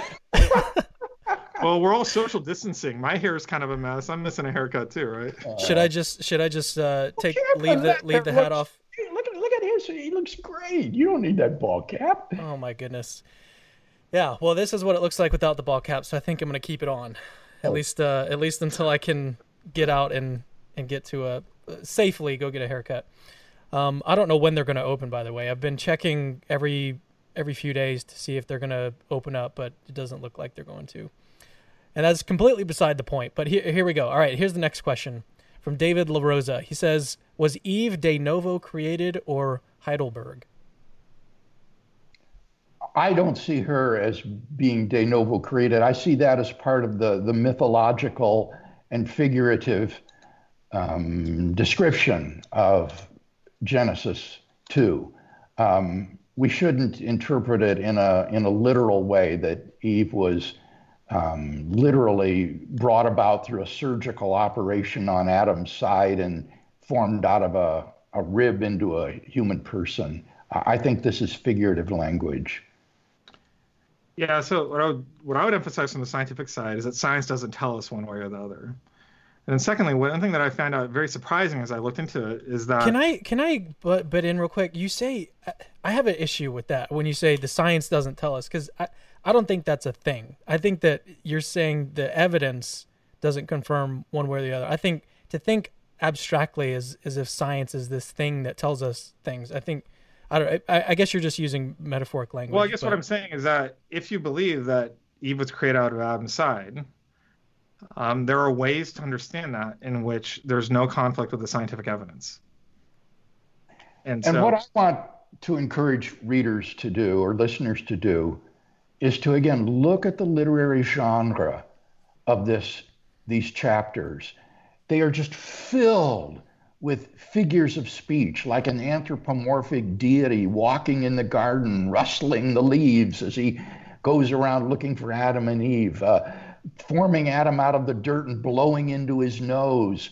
I think these are just clearly figurative accounts, and therefore it's wrong to press them for a kind of literality. Well, I, I, would say the second thing that was surprising as I looked at this, um, which gets to this question that Bill's raising, is that there's actually a wide amount of disagreement amongst scholars about how to read Genesis on this point. And I'm not talking about you, you got to go to young earth creationist scholars. So you say it's clearly, uh, uh, you know, literal, but you know, someone like, uh, I'm sorry, clearly mythological, but a person like Tim Keller, or even, uh, uh, you know, or, or Derek Kidner is a really important person too. They looked at that, and they they would make a different judgment on that, saying it's clearly a, a statement of what's actually happening. Now I don't know how to adjudicate those. Hmm. But the thing that was also really surprising to me, and this this really blew my mind when I found out about this, is that a lot of scholars um, can make space for Adam not being created from the dust, because that could be metaphorically talking. I mean, there's good linguistic evidence that that statement of dust is a statement about his mortality, especially if you look at the, the way that phrase is used. But it's really the way how um, Eve is talked about, which for some scholars like Derek Kidner, Ken Keathley has also mentioned this, um, who's a Baptist, where that's very hard for them to get around um, from a point of view of scriptural inerrancy to see as anything other than a special creation. Now, maybe they're wrong. Of course, you disagree with them. And that's actually where the debate bar gets fun. That's how they see it. But what was interesting to me is that that a person could actually come, like Derek Kidner, to say that, okay, Adam wasn't specially created from the dust, but Eve really had to be made from his side. that's, that's bizarre and um, and to make that distinction, and you know that, that means there's some subtle stuff going on. And what's interesting and fun about this is science. Look, this is scientific evidence doesn't tell us one way or another.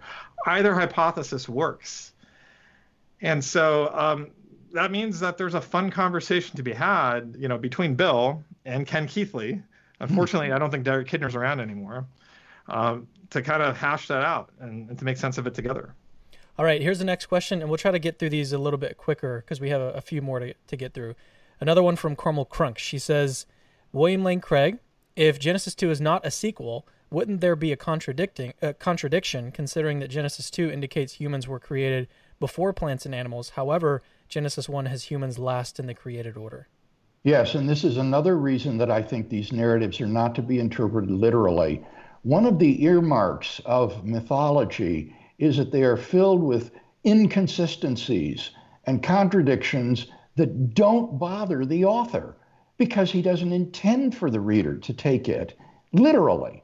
And so you can go through the primeval history of Genesis 1 to 11 and point out just all sorts of uh, apparent inconsistencies about which the Pentateuchal author was completely blase. They didn't seem to bother him one bit. He didn't try to iron them out uh, or make it uh, into a consistent narrative.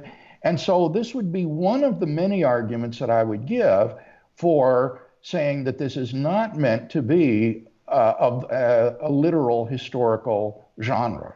All right, here's the next question. I'm gonna I'm gonna have to ask you to hold your tongue there, Josh. I know you wanted to comment. He says uh, this no, one is from Hunt. this one is from Hunter. This is another question for Dr. Craig. If Adam is our first human ancestor, merely dressed in Neolithic imagery within the Bible, how yeah. was his ancient history known to the author of Genesis? Divinely revealed or known to a wider audience? Divinely revealed. All right, now now I'm gonna let you come in, Josh, if you want to add anything. Oh, I would just say, I mean, I think that that's what you have to do if you have Adam and Eve that ancient. there's no other way around it. However, if Adam and Eve are recent, what is really interesting is that it can start to become part of history, where it's you know we know that um, you know oral history can keep alive historical details, often them framing them in mythological context to be clear too, but they can keep alive real historical facts for thousands of years. I mean, we see that in the Aborigines in Australia and other places. There's really interesting studies that show they can keep it alive for that time range. So it's possible, if Adam and Eve were recent, that the original um, written accounts of Genesis, out of which the version we have now is currently compiled, uh, had that those uh, arose out of an oral tradition with direct witness of Adam and Eve. And I think that that's pretty interesting and compelling. Now, that being said, I do have a question that's related to this about genre. Like, you know, there's I have a friend of mine named John Hendrix who wrote a book called um, uh, called I forgot it was called God Spy or the or something like that or, or or the Pastor Spy. It's about Dietrich von Bonhoeffer. It's a graphic novel. It's a comic book. As you know, the comic book genre is a mythological genre that doesn't talk about real events and it uh, and you know it's it's completely metaphorical there's certain tropes and you can see all these things come out of that book therefore we can conclude that dietrich bonhoeffer uh, was entirely mythological and we can't really trust anything in this book as being historical um, So, what's your response to that? Of course, I'm, I'm, I'm speaking satirically here because obviously, yeah. what's going on is that that graphic novel by by John Hendrix is a historical book in a in a fictional genre, and so how do you know? Um, even in because you don't actually believe it's all mythological, you still think Adam and Eve are real. So how do you? So I don't understand what the limits are of your argument of how you know I mean, just saying that it's a mythological genre doesn't tell you that it didn't actually happen. So how do you make sense of that and discern That's when? That's right, Josh. And and don't equate a comic book with mythology in the folklorist's sense of the word mythology. Uh, for the folklorist, uh, mythology involves a traditional story uh, that is a sacred narrative that's handed down over generations. And so a comic book like this is fiction, but it's not mythology in the technical sense of the word. It would be a historical fiction like War and Peace by Tolstoy, which has Napoleon and other historical figures in a novelistic setting. Uh, I give two reasons for thinking that Genesis is not pure mythology, but rather what the Assyriologist, um, uh, oh no, his name flew out of my mind, Thorkild Jacobsen, is that his name? He calls it mytho history because uh, it involves historical figures clothed in this sort of mythological and figurative language. And the two reasons for that for me would be that the genealogies that structure the primeval history terminate in indisputably historical characters like Abraham. And that is uh, gives you a predisposition to regard the earlier members as also historical individuals. And then, secondly, I think the teaching of the New Testament, and particularly Paul, commits you to a historical Adam and Eve. All right, we've got to move on. Here's the next question from Elliot Hopkins. He says, Consider a person that's fully similar to humans in every way, biologically, rationally, they have a belief in God, etc., sans the imago Dei. Would they be human? If not, what about the imago Dei qualifies a person as a human? Well, on my view, the supposition is impossible. Someone who has all those qualities is in the image of God. Yeah, so I mean, I wouldn't want to say within my view because, I, like I said, I have a multifaceted approach to this. I'm trying to make space for people, but I would say that I can imagine a view that would make sense of that, where if you're emphasizing um, a vocational view, or even if you're emphasizing a structural view where there's a last component of it that's not discernible from science or from the outside, you have to be kind of on the inside or from a God's perspective to understand, then you just say from a from a human point of view, you wouldn't treat them any different than another human. In fact, you can't distinguish the two. But from God's point of view, like knowing everything, um, knowing where they fit into things, it might it might just be different. You'd be able to understand differently. So I'm willing to give a reality to a divine perspective that can make distinct make distinctions between people on those grounds that isn't visible to humans uh, on those grounds. I think that can be legitimate a great example to think about it is once again calling. We can imagine a possible world where there are people that don't have the same calling. And if calling is a calling to be, for example, to, to exercise dominion over the earth is given to some people and not to others, and that's how we're defining human, then that's entirely possible. And it doesn't necessarily mean that other people lack worth or there's some sort of moral peril there. All right, this one is a little bit lighter question from Daniel Apologetics. He says, "Did Adam and Eve have a belly button?" Well, you think they do, obviously. Yeah, right? I would say yes, since they had parents. Yeah. What about you? As if if they were de novo created out of out of dust. That, that would be Josh's proposal. Well, I mean, I, I my proposal, I, I kind of make space for both views. I would just say that uh, that it's fun to talk about actually and think through what that means. You know, one possibility is that God de novo created them in um, in in the wombs of of different women, right?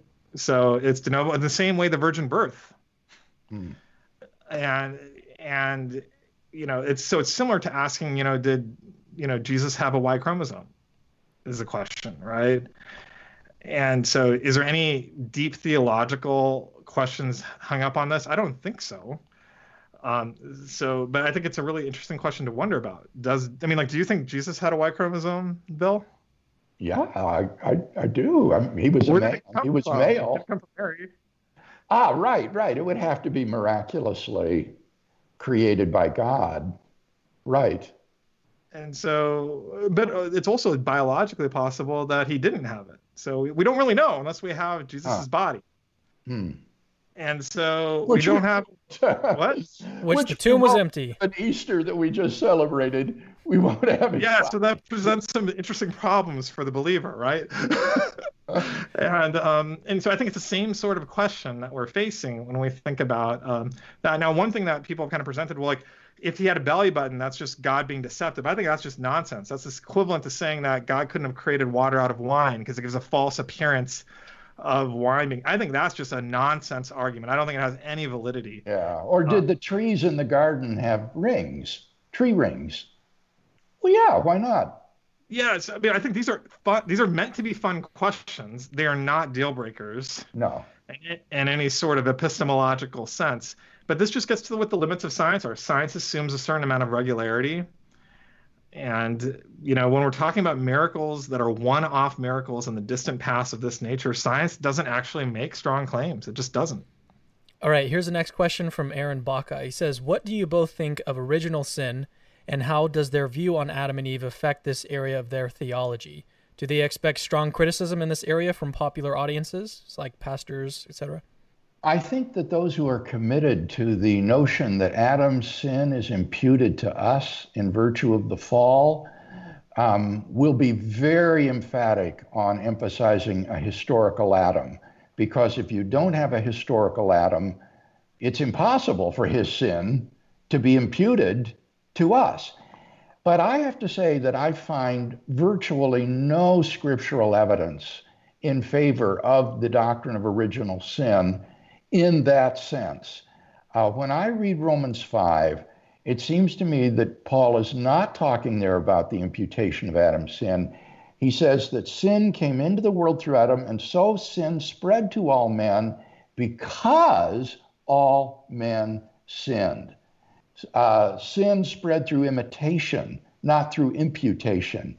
So I'm not persuaded that the doctrine of original sin is a very good argument for affirming the historical Adam, and, and I would therefore affirm him uh, or his historicity on quite other grounds. Now, so this is an interesting question that once again was very surprising to me as a scientist coming in, and um, I have no theological training, um, so I say crazy things every now and then, right, Bill? Well, I think it's commendable, Josh, the way you have sought as a scientist to be theologically and philosophically informed. I'm very impressed. Well, I appreciate that. I mean, the way I've done that is actually just been consulting a lot of people. One of the things that I found out was just really surprising is how complex the doctrine of sin, original sin, is. It is um, not. It's, it's like the image of God in the sense that there's not wide agreement about what it is, even among people who are univocal and affirming it. And uh, there's a lot of open questions about it. And I think one of the big contributions of my book is for people who believe that original sin has some component of it that's importantly communicated by descent. I think uniformly, um, nearly uniformly, you're going to see them all moving to start describing that in terms of genealogical descent instead of genetic descent. And I think the reason why is in the theological discourse, there hasn't actually been a good distinction between those two. And I think, like I said, I think people really across the spectrum, what I'm observing is that they're seeing that that's a valid distinction between genetics and genealogy. And when they have that in mind, they are largely agreeing that, that scripture doesn't actually tell us about DNA. It does tell us about genealogical descent, if it is important.